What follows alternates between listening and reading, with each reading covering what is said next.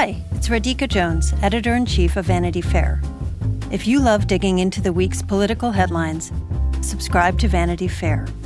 Our reporters take you behind the scenes of some of the biggest stories from the campaign trail to the halls of Congress. Just for our Inside the Hive listeners, save 15% on a yearly digital subscription to Vanity Fair with promo code POD15. That's vanityfair.com, promo code POD15 for 15% off one year of all you can read, watch, and hear.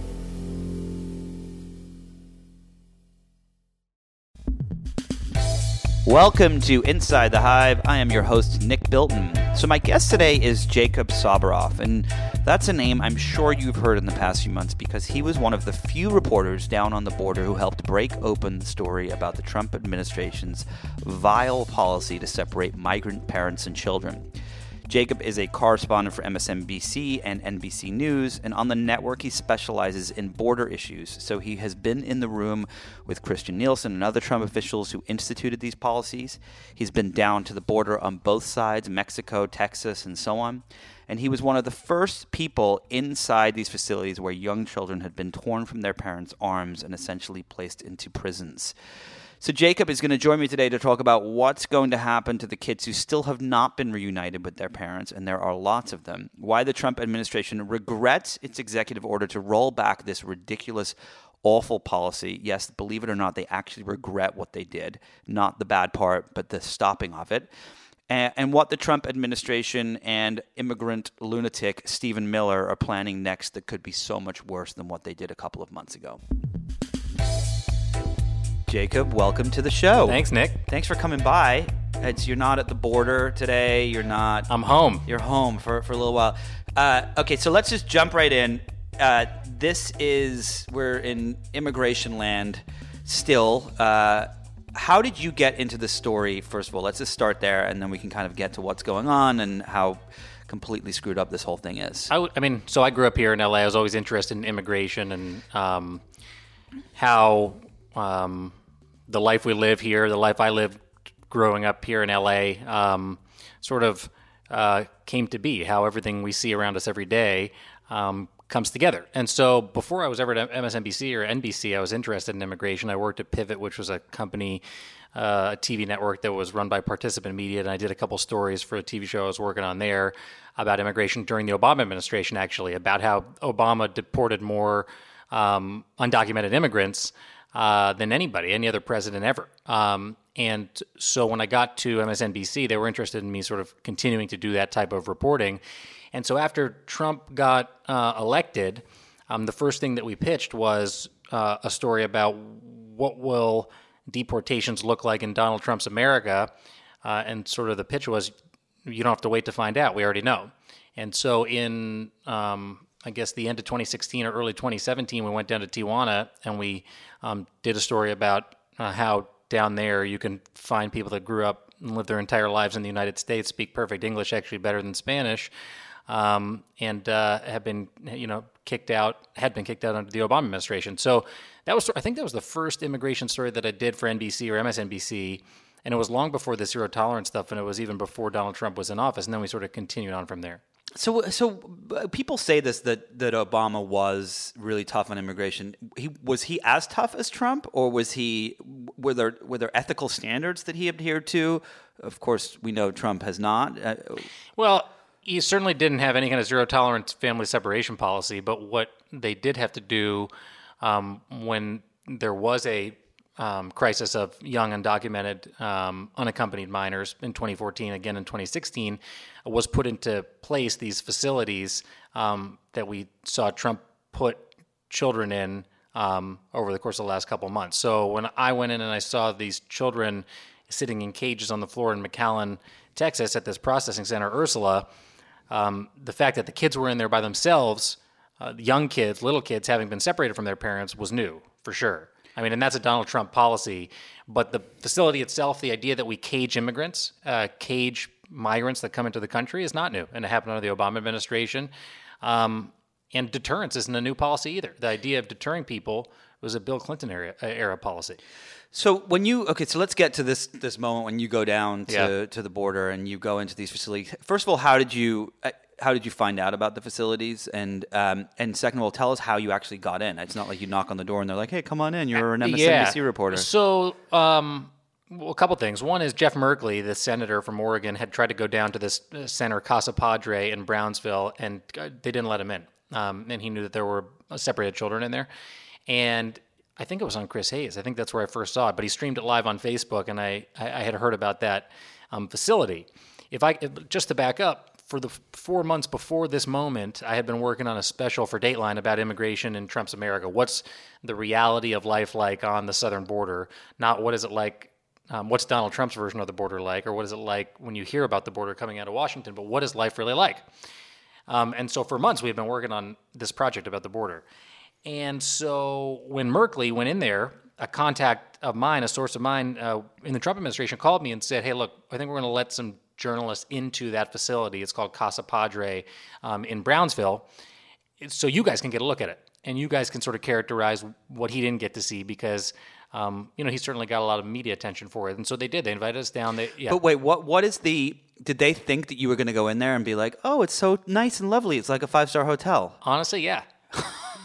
I do. Uh, yeah, I, I think that that is what they thought. That's insane. And I do want to say, so that facility is, and there. This is the one that's in a former Walmart in Brownsville. There's 1,500 at the time. There were 1,500 boys between I think 10 and 17 in there.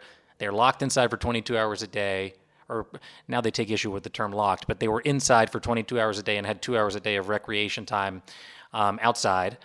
Uh, and by the way, some of the stories that we see today were foreshadowed during that tour. There were phones for sexual assaults that happened inside a facility like that. Now we're hearing about sexual assaults in facilities like um, that, that, Southwest Key runs elsewhere. Um, and uh, yeah, they wanted us to they want us to go in and say, look, it's not that bad. And the reality is, in that facility, there are no cages. You know, I mean, that is a it is a dormitory style environment. I saw kids doing Tai Chi. You know, you see kids playing video games. They were watching Moana in the former loading dock of the Walmart that was converted into a movie theater. It's not, uh, they're not locked in cages, but they cert, uh, what I, what I said at the time was they're incarcerated. I've been in jails and, and prisons, and these, the kids are incarcerated there. I guess they might be able to walk out if they want to, um, according to Southwest Key. Um, but these are unaccompanied migrant kids that are brought to the U.S. and are in these facilities all day long. So when you when you're walking through, you do you feel are you feeling sad for them? Like, what's the emotion? Like, the one of the things that I think that we that gets that gets missed by everyone in, in the conversation of these uh, uh, of what's going on is that you you don't get to talk about the emotion that you feel as a reporter, yeah. and also like what the emotion that appears to be on these kids. Like, what are you feeling? You have a two and a half year old kid. Yeah. What are you? What's going through your mind? Well, in that facility, um, you know, they, so keep in mind this is the beginning of the real public conversation about family separations. Chris had reported on it, you know, uh, months before. Julia Ainsley, a colleague of mine, got Samantha Bee gets yeah, credit. Exactly, Samantha Bee for sure. Uh, Julia Ainsley, a colleague of mine, had gotten John Kelly on the record, I think, for the first time about this over a year before we all got in there. But this was the first time we were, like I, anybody really saw what was going on inside these facilities where the separated kids were, and it was just mind blowing. It's it's mind blowing because the United States runs a network of 100 so called shelters for unaccompanied minors that, again, predates the Trump administration. Tens of, or th- I think 11,000 kids are scattered throughout the United States um, that have come here by themselves.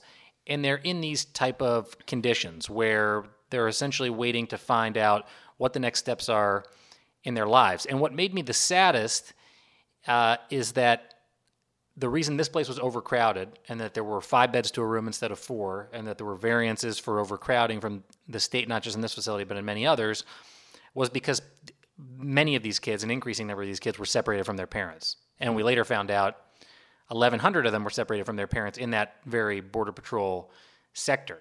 So, in that facility in particular, um, I was more shocked than anything to to get my own eyes on. Holy shit! This happens in the United States, and this is how it goes down. But where I became really sickened, um, like as a father, and I mean, last night actually, no joke, I had my first kind of like nightmare mm. about mm. this whole ordeal, and I woke up this morning. Um, just thinking about what it must be like to have your baby taken away from you. I have a, you know, you have a three-year-old and a one-year-old. I have a two and a half-year-old. It's um, It's horrifying. incomprehensible. Yeah, it's horrifying. And what made me sick, and so you know, and I started to sort of describe it that way. It was sickening. Was to see the young kids in the processing center in McAllen, Texas, which is I, I sort of did this whole thing in reverse. I saw the shelter second, uh, first rather, and I saw the processing center second. And I saw it on Father's Day actually. I missed my Father's Day to go there and to see these kids. And what I saw, I will never forget. It is um, young boys uh, sitting on the floor, uh, being watched over by a guard in a watchtower with the mylar blankets. Um, there were Those are the silver foil blankets. yeah, they're like you get in a marathon or whatever. Um, and they're being watched over by four social workers for hundreds of kids. And the guards were telling me they're overwhelmed. And um, it's in ostensibly like a play area. They're in what's supposed to be a play area. and how old are these kids? Little kids. I mean, as young as infants, right? I mean, and that's this is when the border patrol is telling me things like we don't change diapers, and that's why those social workers are here. Um, and when you're in there, it's all kind of happening so fast. You're taking notes, you're looking around, um, but you uh, you know you go outside and you feel sick, and then the details start to fill in. Like parents are given a piece of paper that say, "Hey, if you're separated, here's how you figure it out."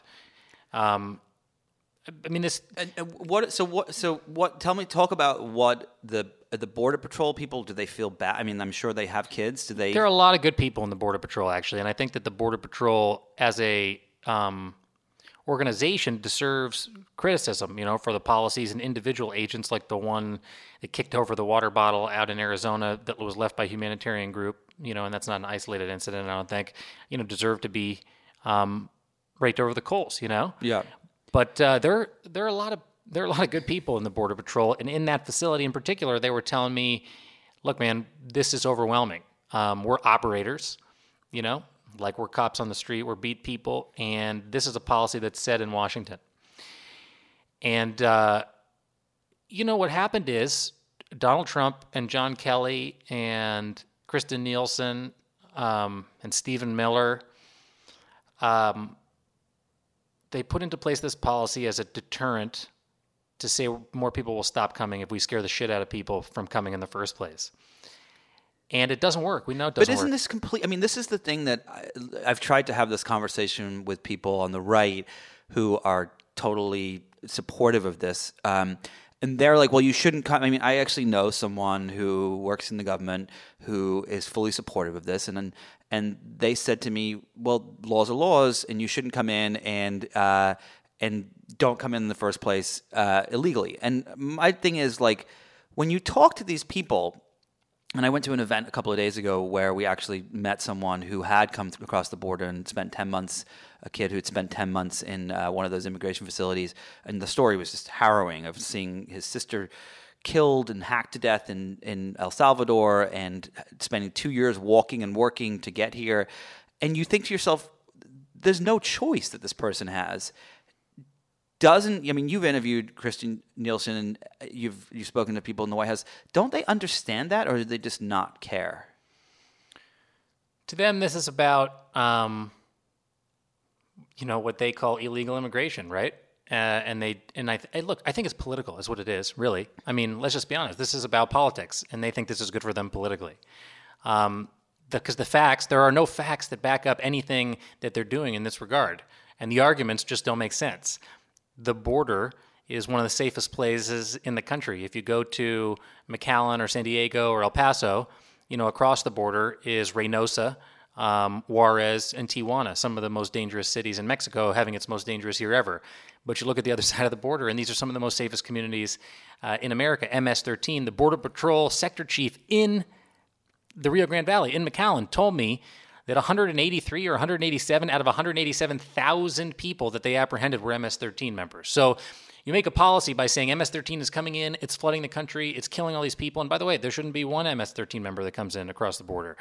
But the idea of crafting a policy that separates children from their parents based on a statistic that is, I'm not good at math, what is it, 0.01 or 0.0001% of people that come across the border are MS 13 uh, members is ludicrous. It's just not based um, in reality. Same thing with the wall and the drugs.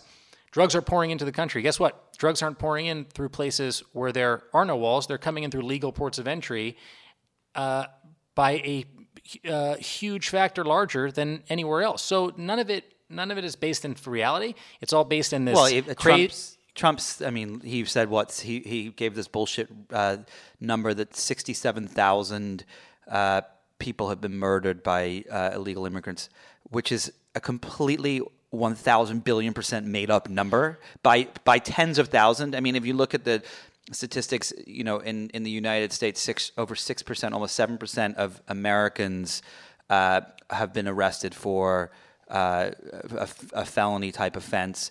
Uh, im- legal immigrants uh, and immigrants, it's it's less than two. Far less, yeah. It, it's like I said to Kirstjen Nielsen, um, you know, violence is not pouring in, spillover violence is not happening, you know, and that's the justification for this to keep out criminals and to keep out, you know, mayhem is essentially their argument coming through the southern border. And I pointed out to her in the DEA's national report, now not just this time, but over several reports, points out that spillover violence is not a significant trend of concern to the DEA at this time. And I said, So why are you pursuing this strategy? And she said, Well, we see violence, you know, anecdotally. And I said, But that's not what the DEA says. It's not in the DEA report. And she said, Well, I'll take a look at the DEA report. And you would think that the President of the United States would read his own DEA reports, but we know that he doesn't read. Um, He reads Twitter, that's it. yeah, if he even does. And um, and so we're living in a world where policy is based on perception rather than reality. And it is, I've said this before, it rips apart the fabric of society, the best parts of America. This multicultural uh, world that we have down on the border, where, like in a place like El Paso, you know, 85% or 80% of the residents are Latino, and most have residents directly across the border, and kids commute to school every day from, from Juarez to El Paso, hundreds of them. It, you know, it's like Donald Trump didn't go down there and look in that facility that I did where the kids were being put into cages. Kirstjen Nielsen, during the separation policy, certainly wasn't down there. Um, nor was John Kelly, nor was Melania when she went down there.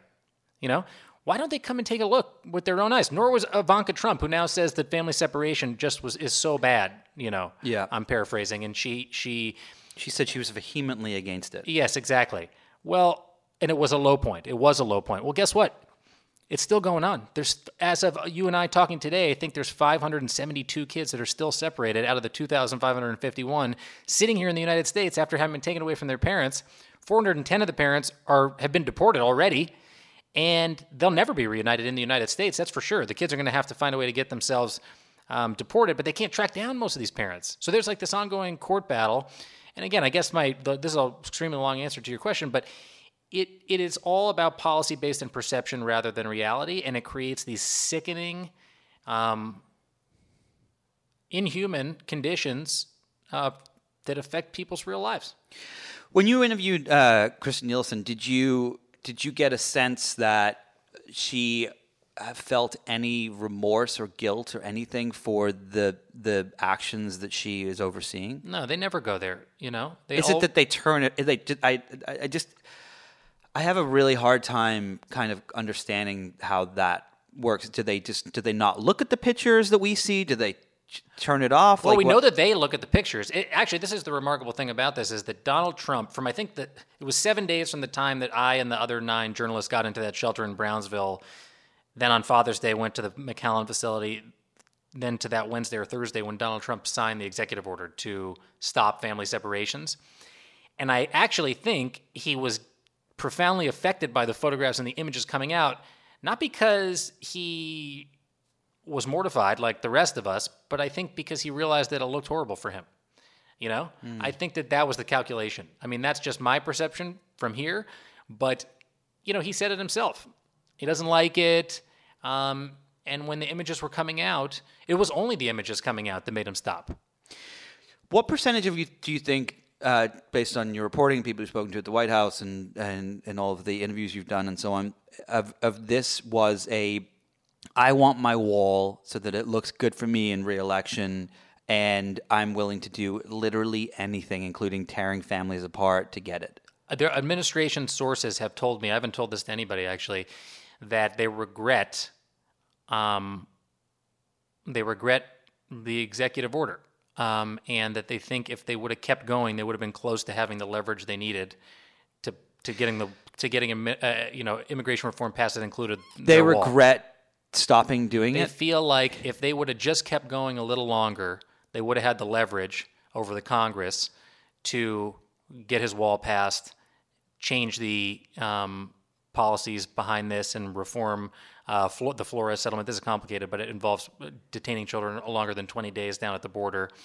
Um, and trafficking protections for victims of uh, child trafficking. So they feel like had they kept going, um, I don't want to say they, officials, um, feel like if they would have kept going, they could have got uh, Trump style immigration legislation passed. They could have included things like the wall. And they, they, they but wouldn't have the? I mean, the uproar against it was was insane. When has it ever stopped them before? I think this is the only. Th- I mean, I can't think but of the, another. But it, wasn't this different though? I mean, I, I, I mean, I think that there's been uproar against certain things, but it's it. I mean, it was it was intense. It was everyone. It was all they were talking about on every news channel with the exception of Fox. It was it it, it was a consistency. even you know? Fox was talking about Yeah, it. even Fox was talking about it, uh, although they were blaming it on Hillary It is. Clinton. It is extraordinary to think about that. This is. I think this is the one story that might have dislodged, and you know, we talk about it as a story. But again, let's remember, still 572 kids that are sitting in U.S. government custody without their parents, and each has their own individual story. Um, it's the only thing that dislodged us from talking about Russia for a week for a week at a time. I mean, I think we talked about this every day intensely until he actually it got to this critical mass. And I think that the reason that that is actually is because we all have we all were kids and we all have kids, and it just truly was sickening and inhumane to watch our the U.S. government do this. It was, I think, the uh, one of the hardest things I think I've ever seen uh, take place within government and uh, in in years. I mean, I just What can't- was the point? You know, what was the point? It, these guys have hardliners in there that were, are probably well aware. I mentioned this earlier of the 1993 Clinton policy called prevention through deterrence, and that was an official border patrol strategy that built the first set of walls. And in the document said, we know that by doing stricter enforcement, stepping up patrols, increasing technology, people are going to cross in more dangerous areas or they're not going to come at all. And if they cross in more dangerous areas, you know, they're going to put their lives at risk. Guess what? That policy didn't work. People didn't stop coming. People instead started dying at a much higher rate in more dangerous areas. And there's a precedent for understanding that deterrence doesn't do anything but make people try different stuff to get in. These are the you referenced it. These are the most some of the most desperate people in the world. You know, they're refugees from um, persecution and violence and sexual violence and domestic abuse and gang violence and government persecution. And they're not coming here because, like Donald Trump said, it's a walk in Central Park. You know, it's this is one of the most dangerous journeys in the world that you can make through Mexico, through through me- the Mexican cartels, in order to get here. It's just ludicrous to think that um, that it would be anything but, and they know that deterrence doesn't work. So so why try again? Well, and also going back to that 1993 Clinton thing, that was actually based on people that were taking boats over from China uh, to get here and who were dying as a result. It had it, it had little to do with the actual Mexican border, and it had more to do with with people that were coming in by sea. Look, the, the reality is on the southern border, on the southwest border, it did affect migratory patterns. People used to run across hundreds at a time in San Diego. They built the walls and then they started to go through the desert. What it did do, though, is kill people. You know, people were dying because they crossed in Ajo. Some of these places I went to, because we reported out, as I mentioned, this Dateline hour, Ajo, Arizona, Arivaca, Arizona, the Falfurrias checkpoint in South Texas. People started running from the border patrol instead of um, feeling like they could get through at a more leisurely, leisurely pace. So today, what they're trying to stop is asylum seekers, people that come and present for asylum between the ports of entry, between the ports of entry. And one of the things that I think will be a trend to watch very closely is, will people now come and not declare asylum? And are they going to run from the border patrol instead and take far more dangerous routes yet again? And are we going to see now instead of primarily Mexican um, nationals dying and males, are you going to see Central Americans? and females and children that are dying because they're just trying to evade the border patrol entirely rather than show up and say, "Hey, I'm running from something. I want to, I want you guys to take care of me." So, is there something that, in your opinion, that can be done? I mean, should we be letting all these people in? Is there something? Is there another solution? I mean, we we've clearly failed at every attempt to try to reform South America. We've also done a really shitty job of attempts at doing it, uh, often through the CIA and and and, Right. and so on. Um, what is there a solution to this problem? Uh, that does not require tearing families apart. Uh, that's more humane. That's is there anything? Well, look, if this is the United States and we don't want to have another um, St. Louis that turns a ship back towards the Holocaust. You know, I mean, that's there were comparisons to that made during all this. Um, let's figure out a way. And, I, and my understanding is at the end of the Obama administration, there were ways to sort of get a better handle on the migrants when they come here and are um, are are we're faced with surges like we were in 2014 and 2016. You know, you can put people on ankle monitors and have them check back in in immigration courts. Donald Trump just says he doesn't want to hire the, the, the manpower in order to handle these types of cases. But if you think about it, 11,000 kids is less than fit into the Staples Center here in LA. I mean, we're not talking about millions of people. That's the other thing that he says. Millions of people are going to be flooding into the country. We're having open borders. We're talking about at any given time, right now, about 11,000, 10,000 unaccompanied minors. Those are manageable numbers. And these are kids that either have a reason to come in and stay here uh, or don't. And there's a way of adjudicating that process in just sort of a measured way. There's got to be. Um, it's not it's not something that should be overwhelming to the United States government. It's sort of the same argument that's played out in court between the ACLU and the administration about the kids they did separate. It's like you're the U.S. government. You can't figure out a way to reunite 2,551 yeah. kids. It's just it's sort of ridiculous, and that's that's the posture that the judge has taken too. It's like just figure it out.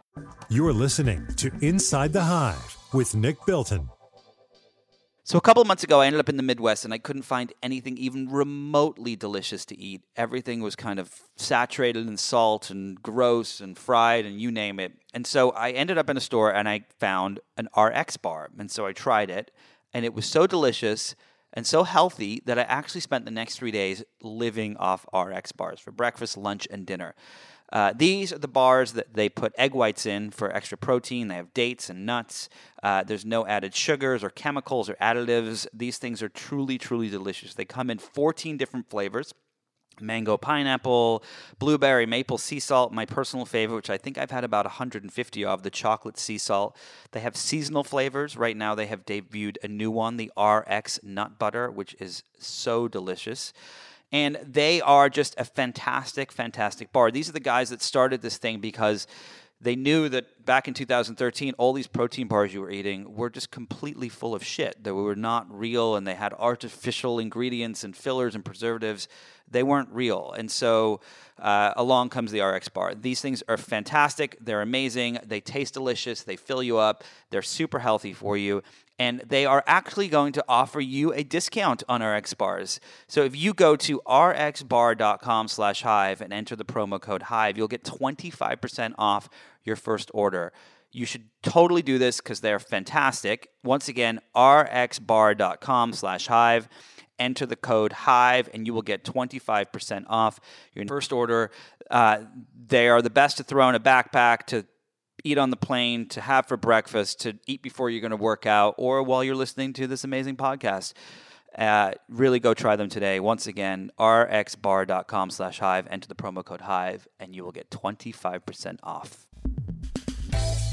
When you look at the, the, the situation that happened, uh, the executive order that was that was issued, um, we've had we've seen things under the Trump administration in the past where there have been judges that have stood in the way of policies, and eventually it's gone to the Supreme Court, and it's actually gone in favor of Trump.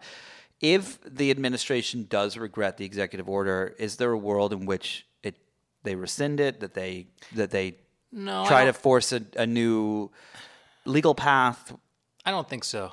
I mean, not for not for these kids. If anything, you know, the path they want to go down is challenging that Flores decision, which uh, involves holding children in detention for longer than 20 days? You know, do you, are they able to indefinitely detain migrant families to cross the border as they wait out their immigration cases? And this is all about catch and release, which is like such a derogatory way of saying when a family comes here and is apprehended by the Border Patrol as they await their immigration case, they release them uh, under you know government supervision. And a lot of times that means they're wearing an ankle monitor. A lot of times that means they have to come and check back in.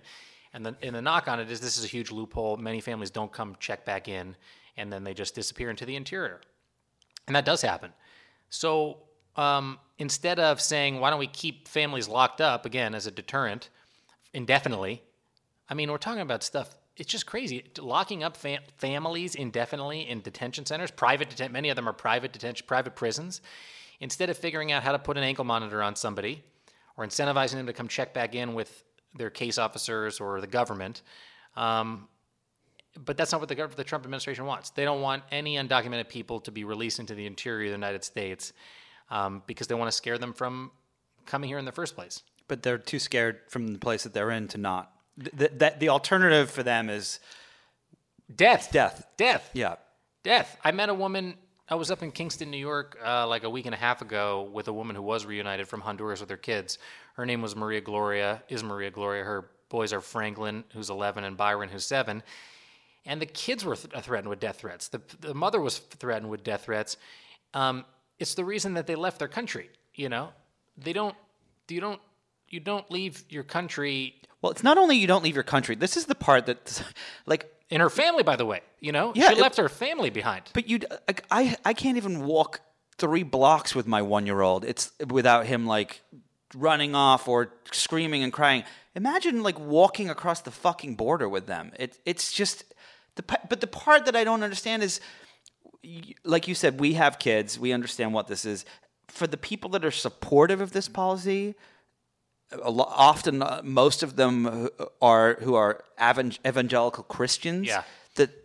That it just it doesn't compute in my mind. I just I don't even look at the when I was doing a lot of campaign coverage for MSNBC and NBC. I would, I would I'd love to argue with people on social media about stuff, and now I just don't even I do not engage with people that want to pick a fight about this because there is no logical argument that would make supporting this um, be moral or just or wise in any way because it doesn't work. As I said again, it doesn't work to stop people from coming.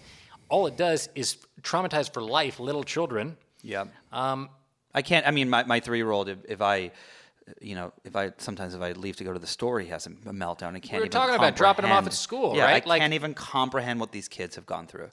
So, so I just don't know. You know, I don't, I don't, I can't imagine they're going to be out there talking about this. You know, in the midterm elections, at least as we got to put this back in. We shouldn't have. It just there is no. There's nothing that will, I don't think, change the minds of the Americans across the board, across the political spectrum, that would make anybody say, "Hey, why don't we take a second look at this?"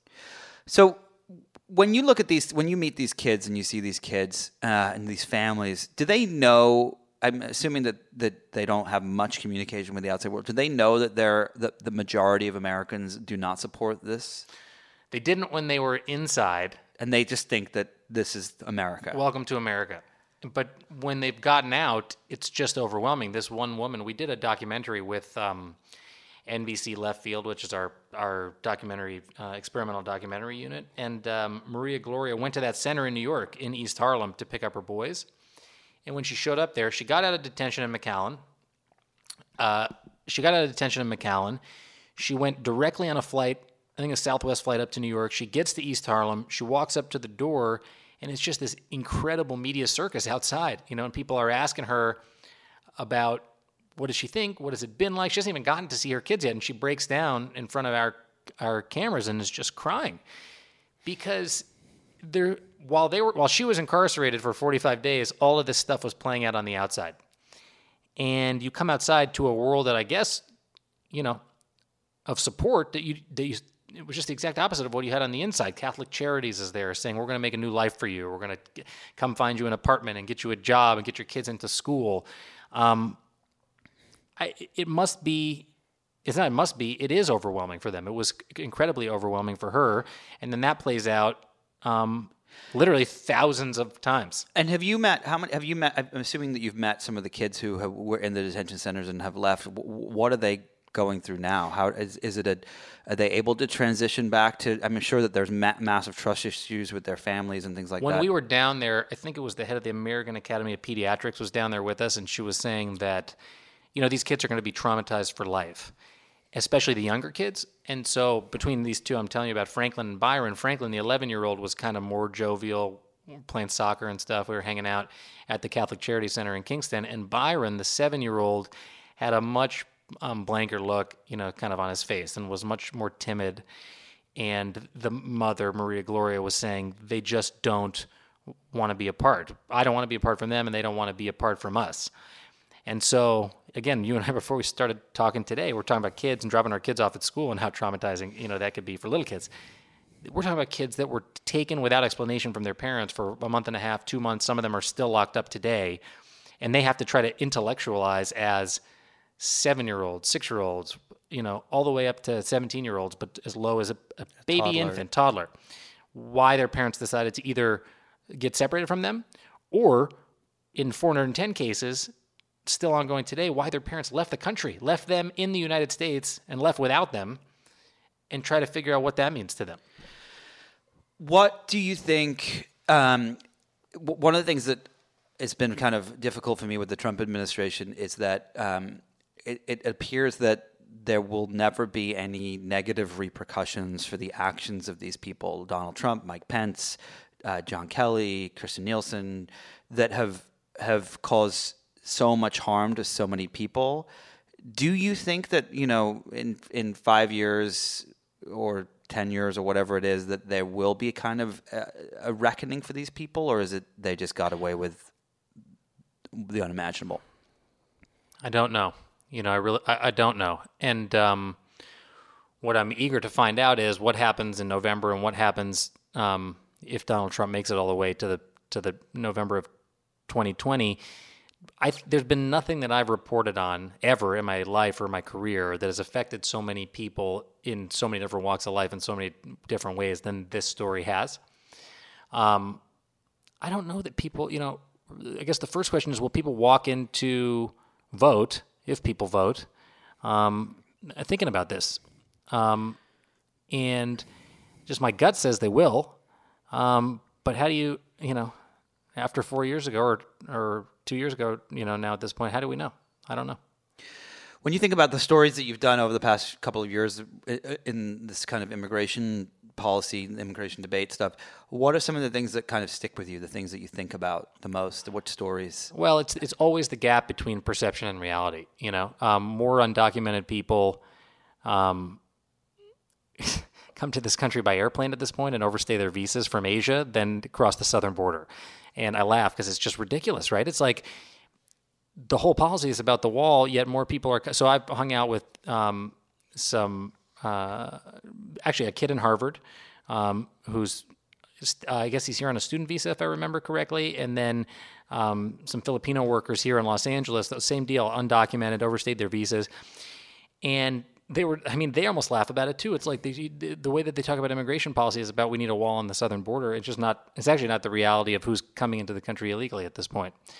Um, it's stories like that. Um, it's stories about the drugs. It's stories. Of, I mean, he talks about. The, I've reported a lot on the opioid crisis. Him talking about a wall as a solution for an opioid crisis is ludicrous. It's just insane. Is ludicrous. Most most most opioids are bought over the fucking internet now. It's from like- China. They come from yeah, China. Yeah, fentanyl. And they come yeah. through the mail. I've seen them. Like when I've gone to the processing centers with the been- postal I've service. been there too. Exactly. And it's like, uh, And Does he the, not The, craziest know- the craziest thing is there's there's no technology to detect it. They literally just look at the package to see if they think they're. oh, I've worn the mask standing next Yeah, to them. They say you got to stand back, put the mask on, um, because you could die if you inhale it. I mean, that's how Yeah. potent the stuff is. But Donald Trump thinks you need a wall to stop stuff coming from in, uh, in airplanes and packages from uh, from China. Evidently, it's, it's it's really bad. I mean, that's where I'm. My I'd like to focus. I like to focus my reporting is that the facts on the ground. When the facts on the ground are different from the perception and the way that we hear about them, and frankly, we talk about them on TV. You know, uh, so often we talk about stuff and don't really go there. And um, and to me, on this immigration issue, but on all kinds of stuff, I mean, that's the big gap. Why, by the way, why Americans don't trust the mainstream media? Why trust in uh, the media is is uh, why his fake news stuff, you know, is damaging is because people don't trust us to begin with. Um, and so, how do we regain the trust? And I think we go to where the people are. Well, so what, I was going to get to the media question, and actually, I will. I want to ask one one of the immigration question before we get to the, to the media stuff. Um, when you one of the things I've always found interesting as a reporter, you know, speaking to my colleagues at the New York Times when I was there, and Vanity Fair, and, and just people I know that that work on these different beats, and and you, the, the the fascinating stuff is the, is not the things you see and read about, but the things that happen in between. Um, what it, tell, can you walk us through what it's like being you go into these detention centers you go to mcallen you, you see the, the processing centers and so on do you all come out afterwards and you're like, well, that was messed up, or is it just kind of like you're in shock for a little bit? Like, what do you do when you go to sleep that night? Like, what's the No, I'm telling you, it, the, so after Brownsville, the first time in that Walmart, you know, you, I kind of came out and then just kind of regurgitated everything I saw to Chris Hayes. Right at that, I came out at like 6:30 and I went on with him at eight o'clock, um, and everything kind of came out in real time. And I actually found that to be, as a journalist, but also as a human, kind of help really helpful to me because Chris asked all the right questions. You want to talk with somebody about it, I guess is what I'm trying to say. yeah? It's like therapy in front of millions. It of people. really was. It really was. It was, and Chris, Chris asked all the right questions because he knows this issue so well. Um, and we kind of went through it in real time. Actually, I remember that this question that all of us were asking um, after that day where are the girls and where are the toddlers? We kind of came to it on the air while we were talking about. I was like, you know, and there are boys that are 10 to 17, and there's 1,500 of them in there. And and then I think I said in real time on there, like, which begs the question, something like this: Where are the girls and where are the toddlers, or where if that's if that's who's here, where's everybody else? And it, just in talking about it with him, um, it sort of helped me turn the page onto like what we needed to focus on next. The one that was really hard was was the processing station in McAllen, and I still think about it all the time. Um, not as much, you know, but like I said earlier, it's like I dreamt about it for the first time ever last night, and you know, I'm not asking for any sympathy. Uh, It, it, these kids are the ones that need the sympathy. It's just I want to keep talking about it. Like talking about it with you, I feel like is healthy and helpful because we can't forget. You know, Do you come home from these trips and and you know like grab your kid in a different way that you would have before, or like Yeah, definitely. I had a moment. Um, it happens in weird places. I told this story to somebody else. Uh, but I was like working out in New York one time after I was down in Texas for two weeks straight, and I went back up to New York, and I think I like you know like didn't like start bawling, but I'm like had kind of an emotional whatever took a hit, you know, and all of a sudden you just say, "Holy shit, man!" Like it's just crazy that I'm now back to my normal life, and all this stuff continues to go on. Yeah. And same thing when you look at your when I look at my son, or hanging out with my wife and my son, or go back and forth between telling these stories all the time, flying around. It's just um, it's heavy, but it should be heavy. And like what I actually I'm just trying to like communicate like the feelings that I sometimes now go through are the feelings that I hope that everybody else can continue to go through until in this instance all these kids are back with their parents, you know? 572 kids is a lot of fucking kids. Did you did you ever see any of the kids actually being physically separated at the border when you guys were down there doing stories? No, I did not see the separations, but that processing center in McAllen was is the place was the place rather. And this is these kids have literally just been torn from their parents. Yeah, and what's weird, what's really weird about it, what was really eerie about it is that it's a pretty chatty place. There's a whole section of um, of uh, like uh, adult males that are you know hooting and hollering. Feels like being in, like I said, like a jail or a prison in that place too. Like they're yelling at you as you're walking by, and the mothers. There's like a, pods, mothers with children, fathers with children, and then unaccompanied young boys and unaccompanied young girls. But the unaccompanied ones were getting younger and younger because they were being separated. And those two pods were like silent. It was like it's supposed to be play areas, recreation areas for the kids, And are the kids just sitting there? not talking. I mean, maybe some of them running around. I think I remember one of them kicking a ball or something like that. Um, but we're inside, you know, in in cages, um, uh, and it, that's the whole deal. It was just that was the eerie part because they I don't know when they had been separated, but it couldn't have been long before. Uh, I mean, it couldn't have been long before because they I think they can only keep them in that facility for up to 72 hours. They were keeping some my co- some of my colleagues reported they were keeping people for longer than that, but these are kids that were freshly separated from their parents and parents on the way out the door, many of whom likely I did see were just separated from their children. And that's that tear sheet I was talking about. They were given a piece of paper at that point and essentially said, press one for English, two for Spanish, and you can figure out where your kids are. Where you couldn't actually really figure out where your kids were. Nope. And there was never there was never a plan to figure that out, That's right? the other thing. I'm glad you brought that up. It's like never was a plan, and there still isn't a plan to put the kids back together. The only reason that the first chunk of those kids have been put back together, uh, 1800, and the uh, 1800 with parents or with a family member or sponsor, and then 1400 specifically with the parents, is because the judge ordered it. Um, and you, I guess the administration could have been held in contempt of court had they not done it. So they brought in a guy, Commander Jonathan White from um, HHS, the division that normally deals with natural disasters, in order to put into place basically a crisis plan to go find these kids. There never was a plan to put them back together because it wasn't thought through. Like I said, it was a political policy designed to scare the shit out of people. So, is it true from the reporting that you've done that it was Stephen Miller's brilliant idea to do this, or I don't know. You know, that's I, I, I honestly don't know. I mean, I suspect, um, but I, I don't know. You know, I haven't I haven't I haven't talked to him. I haven't talked to the president. The only person I've really talked to at an extremely high level about this is the Secretary of Homeland Security. Um, and they all just say the same thing. You know, it's about keeping people out of the country. and do you think that she believes that? How can you, as a mother? Well, that's the part. That's the part I can't comprehend. Yeah. How can you go home?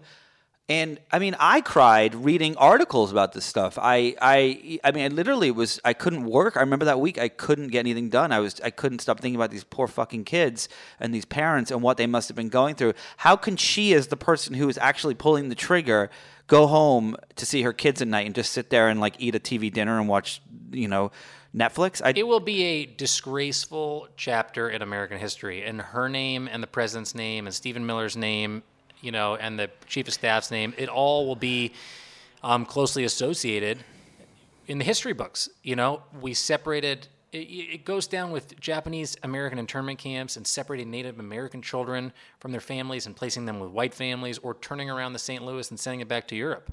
You know, and a couple hundred of those people, more than a couple hundred, ended up dying in, in the, the Holocaust. Holocaust. You know, I mean, I, I literally think that once we get some space from this, the mentally traumatizing 2,551 children in an irreparable way will be one of the darkest chapters in American government history. on immigration. Yeah, especially on, on domestic soil. Yeah. All right, so moving on to the to the to the media stuff um, before we wrap up. When you look at the coverage of this issue and the coverage of the Trump administration and the Trump administration's, of course, attacks on the media, do you think that the media has any responsibility and, and uh, is at fault in any way, or do you think that uh, that it's more the Trump administration? You know what? I, the one thing I don't. Um, first of all, it's nuts the way that he talks about the Yeah, media. it's- is it's nuts, insane. right? Like that's the baseline. It, Yeah. it is just insane and ridiculous and uh, dangerous, right? Yeah. I do think somebody's going to get hurt. We have seen people get hurt. Yeah. Um, but I sort of choose. I don't engage with it like on social media. I don't. I don't. I don't. Uh, do you? I mean, I don't. No, I don't. I don't actually use social media that much anymore. I'm kind of. I just think it's. It's. I think that I uh, it's become a um a, an a, a born part of our country and the communicate. It's just a diabolical communication because you platform. feed into this just It's not cycle of nothing. Yeah, and it's like it's why I have no interest in arguing with the president of the United States on my social media. I don't even read, look at his tweets anymore. Honestly. And I, I mean, look, I think it's bold what guys like Jim Acosta are doing and get up and walking Yeah. out of the uh, the briefing room and stuff. I always feel anxious about making it about us when people look to us to learn about themselves. Well, I guess my, my question is is do you think that that the media is at fault in any way uh, or is it just that I mean, I, like I look at the A little bit, yeah, I do. I, I, I think so a little bit. Yeah, I do because, you know, like I said, I covered the 2016 campaign a lot, and I, I was out there maybe as much as anybody just talking to voters. You know, it was my only job. There were five of us at MSNBC who they, you know, put this like road warriors. What kind of voters? mantle Was it left everybody, and right? Everybody. So Kasie Hunt and um, uh, Kristen Welker did the Democrats, and Hallie Jackson and Katy Tur did the Republicans, and I just did the voters. You know, and it was that group of five, and um, with with many other colleagues as well, by the way. And uh, and I talked to folks all day long, and they. A lot of times, people were just surprised to see us show up when in random places, the kind of places that we would show up. And why is why is that the case? It shouldn't be that way. You know, you don't want people to think, "Why are you showing up here? Is it to make fun of me or mock what we're doing, um, how we live our lives, um, wherever we were?" And why can't we be at a place where it's normal for journalists to come and visit people and want to understand who they are and share their share their stories? People don't trust us because um, because everybody thought that um, people thought it was crazy that uh, alienated people supported Donald Trump, you know. And actually, I feel kind of privileged or whatever to have been out with many of those people that I did have a deeper understanding of why people decided to vote for him. Um, but I would resent it too, you know? If, hey, if the message from a journalist is, hey, why do you support this guy when here's X, Y, and Z that make it that you shouldn't support him? I would kind of say, what's, fuck you, man. Yeah. Like, I live my life, you don't live my life, and I'm Yeah. going to make up my own mind. And I, that's the other thing. On social media, people are always coming after me saying, why don't you tell that voter that this, that X, Y, and Z is the reason that they're wrong? Is it because I'm here to tell you why they think what they think? So you you've actually it's interesting you bring up social media. You you one of the when I first saw you at the border, Yeah. it was on Periscope or uh, on, on Twitter, and um, and it's funny because I hadn't seen you in a couple of years. Yeah. Last time was when you were doing a totally random different thing, Yeah. and I was a guest on your show, and and and I was like, "Whoa, Jacob's on the border. What's going on down there?" And then I watched, and I was like, "Holy shit! Like this is insane!" And and I remember following, looking like in. I remember going to your literally Twitter page to see what updates there were because it was happening. And so, like, as much as I vehemently fucking dem- despise Yeah. social media these days, it also gave the opportunity to be to, to see it in real time. I will say that that I think what you're referring to is I did this Twitter thread. I started it before I went into that facility in Brownsville, and then I mm-hmm. came out. We couldn't bring our phones in to take pictures. That's the other thing we haven't talked about, by the way. They didn't allow us any access for photos or video in any of these facilities. You know, so we had to rely on the government handout stuff. But so I went in, and by the time I came out, I just said I'm going into this facility. By the time I came out, that tweet had already been retweeted. I don't know, like I don't know, a couple thousand times.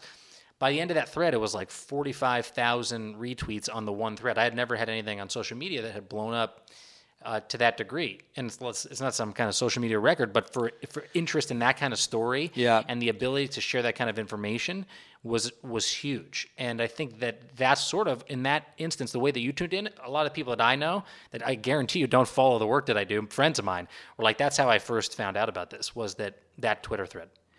when you uh, when now, but so now when you use social media, you're not engaging with these people, right? You're just tweeting and you Try are you- not to. I mean, people say truly stupid stuff, um, and like will accuse me of something. Hey, the one I got a lot was like, "Hey, why weren't you talking about this during the Obama administration?" And uh, you know, I'll tweet back a couple links to some of the stories that I mentioned at the beginning of this, our chat. Like, here's some stuff from 2014 when I talked about how the Obama administration deported more people than anywhere else. I mean, it's that kind of stuff.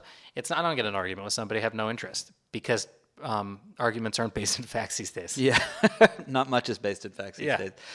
Um, all right, so so wrapping up here, if um, where do you think that this is going to play out? Trump wants his border wall, right? Uh, He says he, by the way, he says another fact that is incorrect. He says it's already under construction. It's not. No, it's not. It's reconstructing, reconstru- reconstructed por- por- uh, portions of existing wall, um, and none of it looks like the border wall he wants it to look like. But you'll hear him, I guarantee you, say after you hear me say this, say again, "Oh, it's already under construction." um, wh- where do you think that this? How do you think this plays out? The the border wall, the immigration policies. Um, do you think that they're going to do another uh, Stephen Miller esque villainous? There'll be some stuff coming down the pipe, um, and you know you should follow is Julia Ainsley, my colleague, who I've been reporting on this, um, a, a, basically throughout the entire process because she's she's got some stuff coming um, soon um, about sort of what's the, what the next phase is, and it goes beyond the children, and it goes beyond the groups of immigrants that have been historically targeted, and I think they'll roll some stuff out in advance of the midterms um, to uh, to go after a whole new group because again they think it's politically advantageous. So that's that's sort of the one track. Like who else gets targeted? Um, the other one is what happens to the remaining children, and at this point the answer the answer is really we don't know. Um, the ACLU has done just a, just a, it's pretty extraordinary this lawsuit. And I went down to the court in San Diego the other day. I mean they're battling over every kid, you know. Wow. Um, and so the question is, what happens to those remaining kids? We'll have a new number, I think, coming up towards the end of this week, but 572 for now. Uh, last question. The question that I actually wondered a lot during this period of time, and I'm sure you get asked a lot, is uh, what can people do to help? I mean, that's the you know, it's the the thing that I've discovered uh, was you know calling your senator, calling your congressman actually has a huge fucking impact. Yeah, it Like, does. I was in uh, I was I was in D.C. when this was going on, and I was had a couple of meetings with some senators on another topic, and and their phones were ringing, and it's and they were saying this it, it works. Like I'm so in, I said to Ari Melber on he was filling in for Rachel on Friday night, and I was on here in L.A. He was out here, and I, oh, he was saying to me. You know, what do you think about the court's role in the process of reuniting these kids? Pretty amazing, right? And I said, yeah, but not only that, it is so um, inspiring, actually, having been down there and have my own personal journey through all this, to see how much people gave a shit and how much of an impact people actually had. I guarantee that without, and ACLU says this too, without the the the critical mass of public support, there would have been 5,000, 6,000, 7,000 kids separated um, rather than 2,551. And so, number one is what you said, just call your elected officials, um, show up at these marches and these rallies if that's what you care about, right? Um, and then the other one, the, the most extraordinary story is um, the the nonprofit down there that deals in South Texas with immigrant rights. They raised, I think it was the biggest fundraiser in Facebook history. They asked for, I don't even know, five, ten thousand dollars, and raised over twenty million dollars at this point to help these families um, get back together and uh, to provide money for their legal defense. So that's sort of the one group. There's all kinds of groups down there. Texas Civil Rights Project. You know, ACLU is leading the lawsuit, but um, it's that what's happened with that group is really extraordinary. Jacob, thank you so much for coming on the show today. Where can people follow you on the internet if they really want to use social media oh, and just ruin Google their day? Me. It's not worth your time for me to say all those links. Uh, all right, thanks so much. I really appreciate it. Thanks, Nick. Yep. This is Inside the Hive with Nick Bilton. I'm going to go out on a limb and guess that if you're listening to this podcast, you probably don't sleep very well at night because I know I don't after I interview the people I speak to. So, if that's the case, you probably need a new mattress, and the folks at Mattress Firm are ready to help you. Mattress Firm is here when you're looking for ways to improve your sleep no matter what is going on. The people who work there are mattress experts. They are legitimately mattress experts. They know how to help you build a bed, headboards, adjustable bases, sheets they can even help you with your bedroom decor. And what they're going to do for you today is they're going to offer you 10% off for listening to this podcast and getting a new mattress. All you need to do is go to mattressfirm.com slash podcast, and you'll get 10% off when you type in the code podcast10. That's P-O-D-C-A-S 1-0. If you don't think that this is going to help you, Mattress Firm will give you a 120 night sleep trial so you can rest assured that you'll love your mattress. You'll actually start sleeping. You'll probably have to stop listening to this podcast. Probably not a very good idea, but anyway. And, they also offer you a 120 night low price guarantee so you know that you paid the perfect price. If you don't want to go on the internet and you want to go to a mattress firm store, all you need to do is look them up on the internet. There are 3,000 stores nationwide, and you can get your 10% savings in cash in person. So go to mattressfirm.com slash podcast, enter the code podcast10, that's P O D C A S T 1 0, and you will get 10% off and you'll start sleeping better. I know I am. Welcome back to Inside the Hive with Nick Bilton and the one, the only the John Kelly that doesn't work in the White House. John? Not quite the one and only, um, but uh, but here I am anyway. I was the only John Kelly available to be booked on Inside the Hive this week. Yeah, it was. Uh, your bookers were really annoying, but it's it's okay. We we forgive you. Uh, well, that was a crazy fucking interview, if I may say so myself. Yeah, you know, Nick, Jacob. that's funny. It, it, that was uh, fascinating to me. Do you really think that there are knuckleheads uh, or numbskulls inside the White House who really think that that um, the Democrats would have somehow supported a, a, plan for the wall, even even in, in the the fantasia that was the early months when Chuck Schumer was looking for some sort of uh, large scale infrastructure deal. Look, I think Jacob is incredibly well sourced. This is his beat. It is the border. It is immigration. You know, before any of this stuff happened, he was sitting down with the heads of DHS and folks in the White House and talking to you know people all over the the country that work in this arena. And so I do think that his sourcing is completely correct and that that makes total sense. It's also unbelievably disgusting and terrifying that they would have gone to those lengths to uh, to to push for this wall thank God something crawled into someone's head and, and changed all that.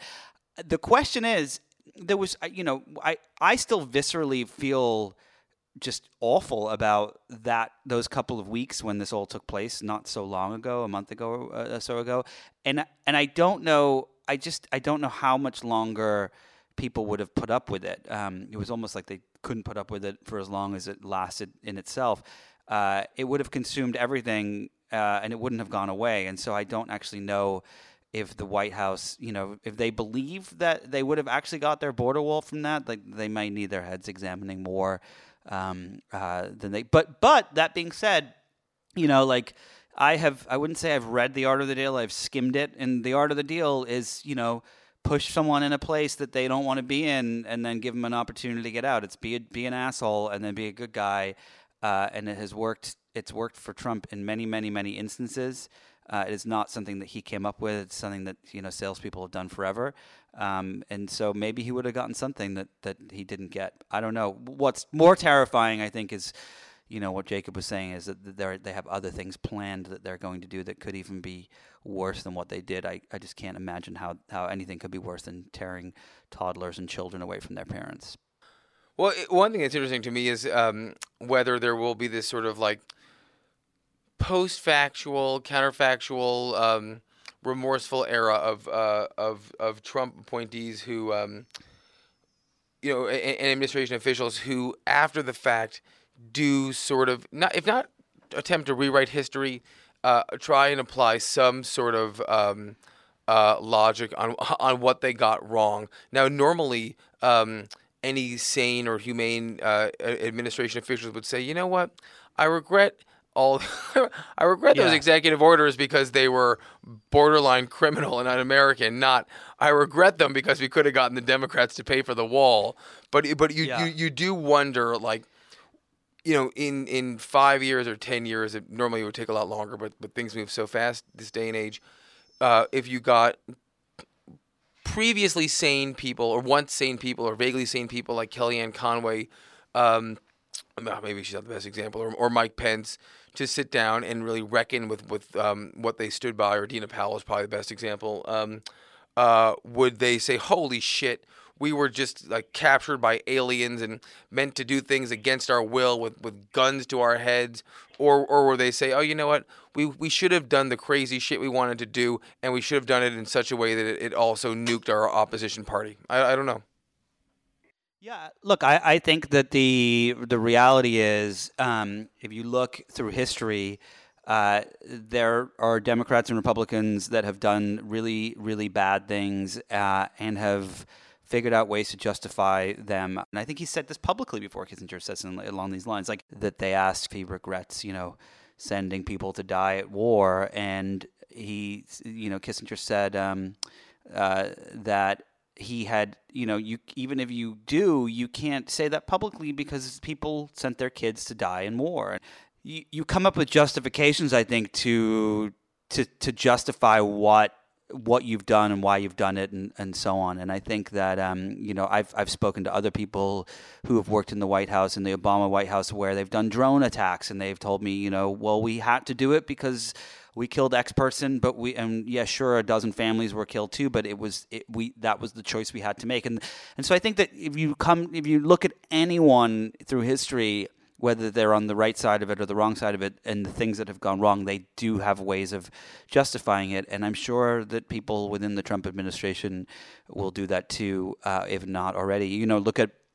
Um, uh, you know, Spicer, uh, who is out there, you know, doing a book tour and, and talking to people. There are people that yell at him on the street and on the news and in Barnes and Noble in New York City, and you know, he doesn't seem too perturbed by it. Uh, he keeps going out there, keeps pushing his name out there.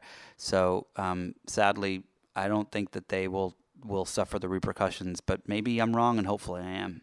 Well, yeah, maybe they won't suffer in, in, in some ways, but I think that uh, someone like Spicer is a um, a good example of how you can be sort of professionally neutered after an experience like this. Uh, I, I, have to believe that Spicer took the job um, because, and i have heard this from people who are sort of familiar with the logic that went into the decision, that he thought that there would be real opportunity that came out of it, uh, both on the, the paid speaking tour, within books, and, and also just within um, uh, potential lobbying gigs or, or um, it, it, you know, the, the, sort of uh, paid influence that occurs in Washington. And it's been a lot harder for him to get into that. So there is. Um, Yeah, I mean, I, I, I was I have the same speakers bureau as Corey Lewandowski, and um, and you know he was pushed out, but uh, um, of the bureau, but he, you know, he wasn't. I didn't see him out there a lot, you know, on the on the road or anything. I, I can't imagine that.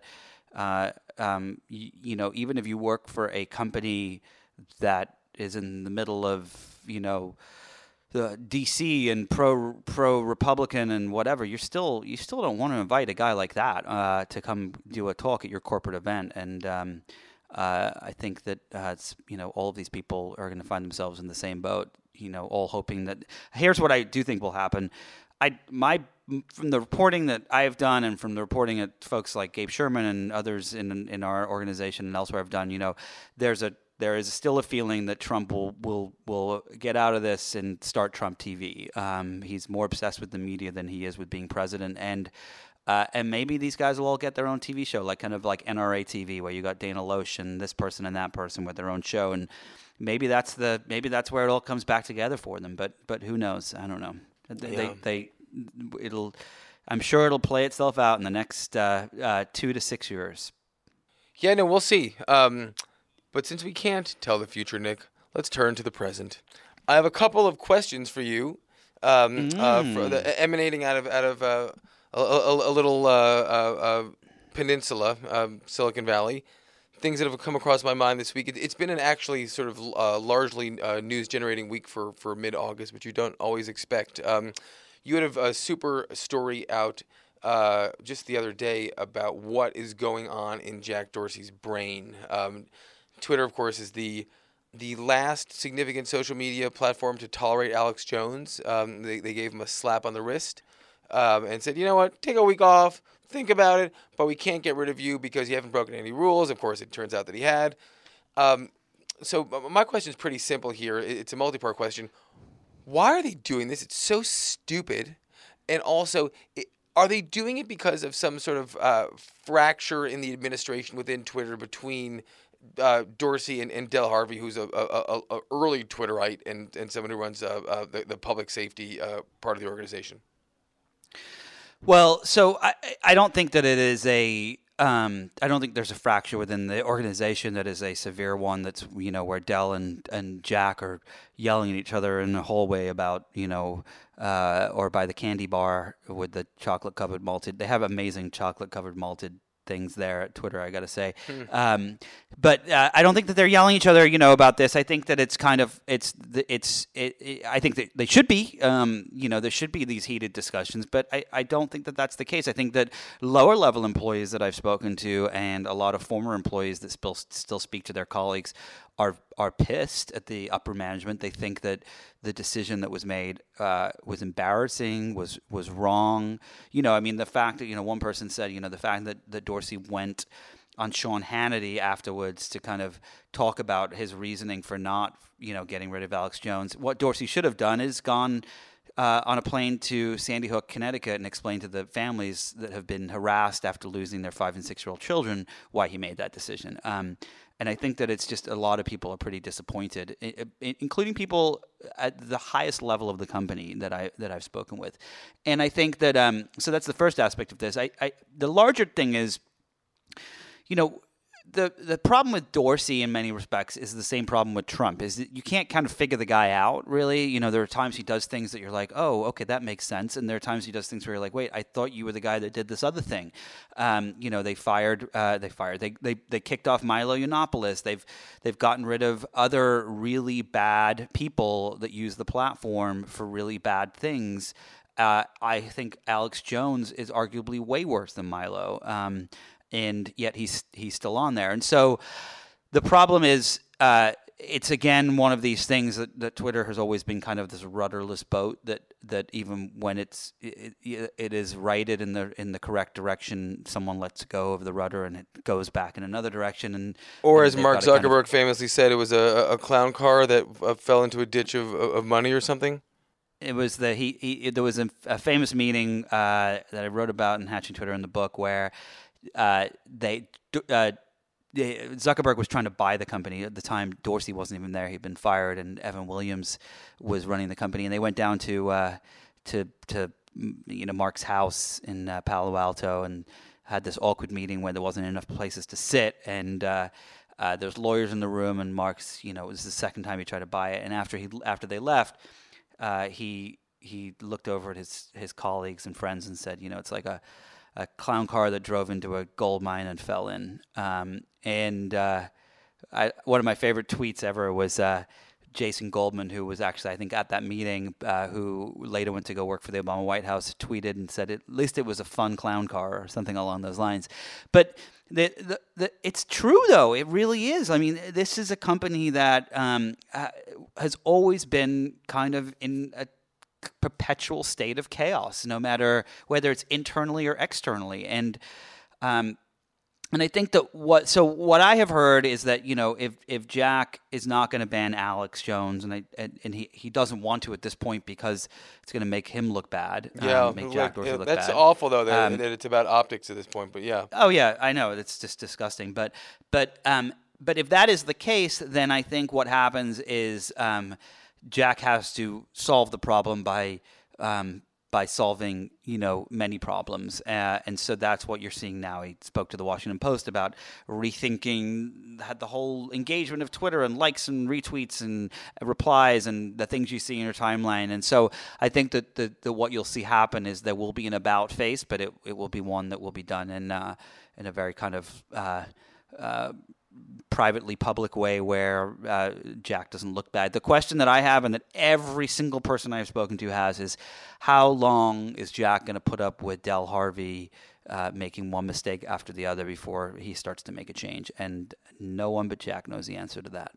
Yeah, the the, the Del Harvey uh, uh time bomb has been taken for a long time. Our colleague Maya Kosoff did a, a, a really uh, titillating story about Del a couple months ago at this point, and um, she is uh, you know that sort of lightning rod Silicon Valley executive who has um, uh, certainly uh, plenty of defenders, but boy, are there um, a lot of people who are frustrated with the job that she's done, and and who really view her, fairly or not, as the the person responsible for how the platform has been misused.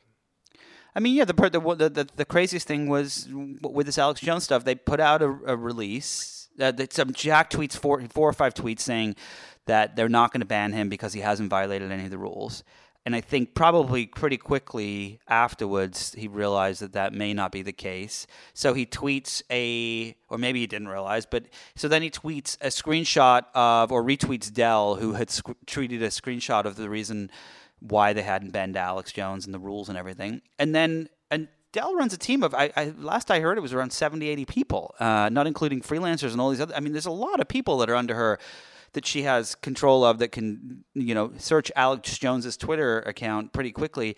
And yet you had Oliver Darcy over at, at CNN who spent a, a, few minutes and quickly found a dozen instances where he very clearly had violated the terms of service in the same way that had justified YouTube and and and all these other platforms and Apple kicking him kicking Alex Jones off. And so one thing about Jack to understand is he's very aware of, of, every little detail of optics. It's one of his like his specialties. He's mm-hmm. really really good at it.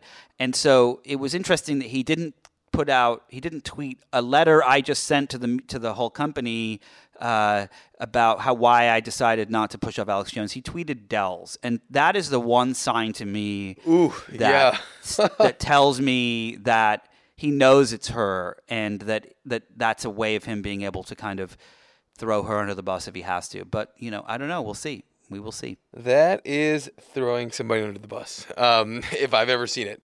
You're listening to Inside the Hive with Nick Bilton.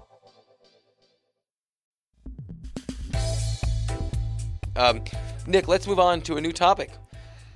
Number two, Uber released shockingly impressive um, uh, earnings um, for its second quarter. Uh, I, you know, when we started the Hive, one thing I think we all agreed that we would never do is talk about quarterly earnings reports, which are um, are very boring. People who run companies hate them. Uh, they, they do it just to placate investors. But this one seemed important because Dara Khosrowshahi was brought in to take the company public, and he raised revenue by like 60%, 60, more than 60%, and he cut the uh, he lowered the burn, which is something that um, investors in the media have been have been very um, uh, worried about. but you have a sort of nuanced take on the Uber growth plan. So take it away. Well, look, I think that what's interesting to me is I remember when I first saw Uber, and it was it was very very early days, like weeks into this platform launching, and I I'd only learned about it because of a friend um, who uh, who knew Travis and. Uh, and all the folks that had started it, and Garrett Camp, who had, had financed it, and so on. And he, um, I remember I just moved to San Francisco, I think, and I didn't have a car yet, and he, and I was trying to. I was saying how difficult it is to get a cab, and he said, "Oh, just use Uber." And I was like, "What the hell's Uber?" And he showed me, and I, and it was at the time it was only black cars, and I remember having this moment, this realization back then, of, wow, this is really fascinating because what it does is when you hired a taxi before, you hired you you were essentially not hiring the taxi. You were paying for the dispatcher to connect you to the taxi. So when you called like 666 Carmel Cars, like you were paying that person to say, "Here's someone that's willing to drive you." Because if you were actually hiring the taxi, you would have gone over to your next door neighbor's house, knocked on their front door and say, "Hey, I'll give you 50 bucks to take me to the airport." And but maybe that neighbor wouldn't want to do it, but the neighbor next door would have. And so it would have taken you all this time that would have been a waste of time and money. And so what Uber did that was the genius of it was it created an app that got rid of the person, the dispatcher. And so you're not when you when you call an Uber, you're what you're paying for is not the driver, but it's the connection to the Right. driver. Cutting out the So now middleman. if you yeah, you're com- cutting out the middleman, it's, which is genius. I mean, it is truly genius, and that it, it, that's happened with so many different things as a result of this Uber. It's the same with Airbnb, like flights, you name it. So what? The, but but everyone has known uh, if, if you've paid any attention to Uber or to driverless cars or anything, that the future of Uber is a, is going to be eclipsed by itself by driverless cars because eventually what's going to happen when you have driverless cars you won't need to be connected to the driver. You just need to be connected to the car. And in that instance uber becomes why would you need uber? You just need to talk directly to the car at this point. And so the future of uber is very much dependent on the future of driverless cars and it having access to them and the, and and it owning the fleet because it, while while it, there's no question that Uber has incredible data, um, predictive and analytics that knows when people are going to start to call cars in certain areas based on patterns in the past and so on and so forth. Like they know on a Friday night down on Third Street and, and, and Main Street uh, at around 10 o'clock the bar closes and X number of people are going to call. They they they can they can anticipate that they can work that magic however if you're elon musk and you own the driverless cars or you you own the software that runs driverless cars for your teslas you're not going to give it to uber to, to be able to call someone because that means that you're going to lose revenue from that. And so i think that this week what happened is they got rid of their drive they're, they're talking about getting rid of their driverless car unit which to me seems like shooting yourself in the foot for the future. The only thing I can think of is they're saying, okay, you know what? We're losing. Last year it was 1.1 billion. They they were down. Uh, this year it's projected to be 817 million. Um, the only thing I can think of is they're, they're saying, look, we need to we need to close the gap between how much money we're losing and revenue we're making and try to get towards profitability for the IPO next year. And if that doesn't happen, um, if that does happen or whatever, maybe the, the goal is they get pub, they go public, they make a ton of money, and then they go and they buy a company that's a driverless car company and, and, and start from new. But that's a big gamble to make. Is it also possible that um, that uh, that they could be bought too? That that that a, a, company that um, that I mean, there aren't that many companies big enough to buy Uber, but but there are some that could see that technology, or frankly, just the data that Uber has, as being massively valuable in five or ten years. I can think of one called Amazon. Yeah. Um, you know, I remember was it last year the New Establishment Summit? Uh, there was the dinner, uh, and I led off the uh, our our our last year New Establishment essay with the story. But there was this dinner where all the people involved in the New Establishment Vanity Fair um, Vanity Fair Summit uh, were at a dinner, and I was walking out of the dinner, and I saw uh, Travis.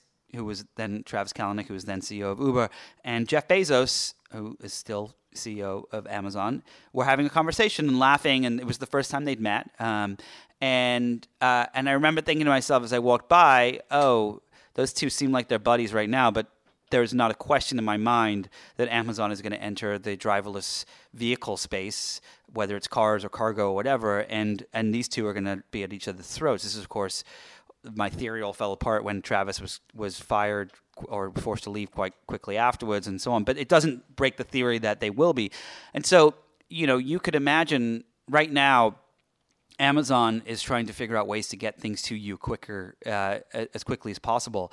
And you can imagine whether it's your toilet paper or uh, or books or a new air conditioner, whatever it is, that eventually Amazon is going to go into the space of trying to get people to pe- to places in the same speed uh, and so on. And so you could totally imagine them acquiring uh, Uber and for you know, Amazon's almost a trillion dollar company. It's not that big of a deal for them to buy a seventy million dollar company or hundred million whatever it's going to be valued at in the future.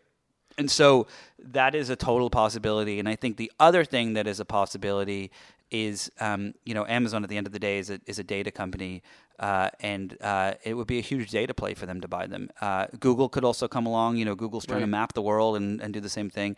So there's, without question, there's a world where, where they're acquired. Um, you know, I would imagine that that would someone would try to do that before they go public, but but who knows?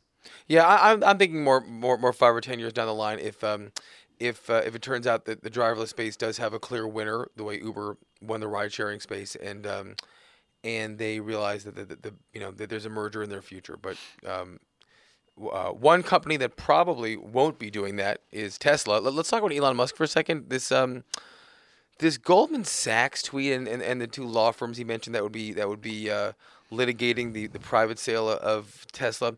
It's just nuts, man.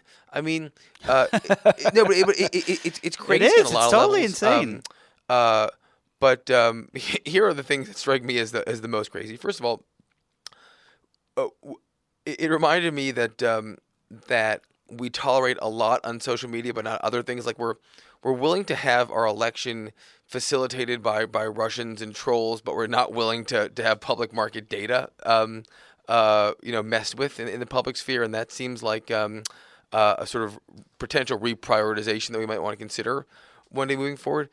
But just the, the supreme arrogance of him to um, to put together a hypothetical deal on social media and, and, and act as though it was fact seemed like it's something that it wouldn't just bother journalists, but would probably infuriate people who, who trade for a living too. What do you think? Well, I actually know a few a few um, a few traders, a couple of whom have shorted Tesla, and I don't think I've ever seen them more livid in my life than uh, than based on what happened when Musk did his little Twitter charade uh, last week and this week, talking about how he's going to um, uh, just take the company private and this, that, and the other. There was a, a great story in the Times this week with four bylines, um, Andrew Sorkin leading it, where they were talking about how, you know, everyone, the board, you name it, employees is scratching their head, wondering what the hell Elon's up to uh, pissed off that he's still tweeting this stuff. Uh, the two banking companies that he had talked to, that he talked about that, that were going to back him, said there's no formal deal whatsoever. Um, you know, it'd be like me. It would be like me tweeting uh, that I I got. I, am going to be the editor in chief of, of the New Yorker, and someone calling up and I'm saying, yeah. "Thank you so much. Thank you very much. I'm going to take it private when I yeah, buy it. When I it's already over. private. Uh, the bankers are um, Bob Brown Banking down the street and uh, yeah. and Jen Smith Banking uh, on the other block. They're they're going to back the whole thing, and it's like it would be like me doing that, and you, and and and people writing about it as if a it may happen, the, the the fanboys, and then other people being like, "What the hell? Like you totally made that up." And and I think that what's so sad is that you know is that he doesn't actually suffer any repercussions from these things. He just does them. Um, if this, you know, uh, look, Martha Stewart went to jail for much less uh, and um, and you know if if the rules and the laws did exist, um, he should be going to jail too. I don't think that's going to happen because he's Elon Musk and walks on water. But uh, but it was pretty it was pretty messed up what he did, and uh, and I really do hope that there are some repercussions beyond just a financial thing for him. Do, do you think that there, that um, his stand? I mean, his, certainly his standing as, as an entrepreneurial hero is is is uh, is, is never going to uh, uh, subside. But I do wonder, um, do you think that there's room in the public markets for for him uh, moving forward if, if he's somebody who um, the public markets are all about transparency and the the, the bond of trust between um, uh, you know consumer and investor and and and executive, and it, it does seem like th- th- this sort of um, level of bullshit is is could have a long term uh, stain. Uh, it certainly would with anybody else in the world. I suppose the question is: Is he Donald Trump or is he everyone else? He's a little bit of both, honestly. I think. Uh, I So- think that he's clearly he's clearly brilliant. I mean, you you know, he taught himself how to be a essentially rocket scientist. He um, he didn't start Tesla, but he came in at the right time and took over, and you know, ha- has been the face of it. And and uh, and and you know, he he's clearly been at the forefront of a lot of. it. He's very smart. He's very aware of what of trends he wants to put a dent in the universe. But at the same time, I think that there's a side of him that is really just an asshole and doesn't play by the rules, doesn't care about the rules. Um, uh, is you know I've I've heard personal stories about him that that would you know make you gasp and. And there's also, of course, all the public stories about him um, in a, a business context that make people gasp every day. And um, you know, I, I think uh, I, it's interesting when I think back to to the beginning of this podcast series uh, over a year ago, and the second guest we had on was uh, Conan O'Brien. Uh, and w- what a ways we've gone, by the way. We've gone from Conan to just me and you sitting here bullshitting for 40 I know. minutes. don't don't don't say it out loud. Uh, so if anyone's still listening, congratulations. Send me a tweet. I'll send you a, an RX bar for free. Uh, um, but the, the, what's so fascinating is I remember Conan told, telling this story about about how he knew people that had been, um, you know, had been in had become famous and that they're like is this physiological thing that happens to them. It's like an astronaut that's been in space for too long and they come down and they can't actually walk properly. Their muscles have like atrophied and, and all these different things. And i think that it's so true. And i remember as we talked about it we talked about famous people like michael jackson and so on. And now talking about it today with you it's it's has it applies to people like elon musk and jack dorsey and mark zuckerberg. And they it, it's a little different in that they're they're still living on Earth, but but they are they don't see things the way the rest of the world sees them, and uh, it's pretty shocking because they have a lot of power in the things that they do, and uh, we're kind of stuck with the repercussions of their their tweets and Facebook well, Nick, let's hope that uh, we can all be so lucky one day, right? Just yes, kidding. Yes, just kidding. Uh, John, this has been fantastic as always. Uh, I have no earthly idea who's on the podcast next week, but but either way, it'll be me and you talking about nothing. It was the pleasure of a lifetime, Nick. Thank you again for having me. Thanks, thanks all. Thanks to my guest today, Jacob Soboroff, and of course, John Kelly. If you enjoyed this conversation, be sure to listen and subscribe to other great episodes of Inside the Hive with me, Nick Bilton. You can find this on Apple Podcasts, Google Play, or anywhere you get your podcasts, and don't forget to leave a review while you're there. Thanks to the folks at Cadence 13 for their production work, my editors at Vanity Fair for being so amazing, and thank you, of course, most of all, without any doubt, to my fantastic sponsors, RX Bar, Mattress Firm, and Vitamin Water. Please support them the same way you support this podcast. I will hear you or see you or whatever it is we do next week. Hey, Jon Favreau here. There's no shortage of political takes in 2024, but quantity doesn't cut it. We need a better conversation about the latest biggest election of our lives. On Pod Save America, me and my co hosts cut through the noise to help you figure out what matters and how you can help. Every Tuesday, Wednesday, and Friday, Pod Save America is breaking down the political news that makes us laugh, cry, and snap our laptops in half. Expensive year for laptops. Make sure to check out new episodes of Pod Save America on your favorite podcast platform or our YouTube channel now.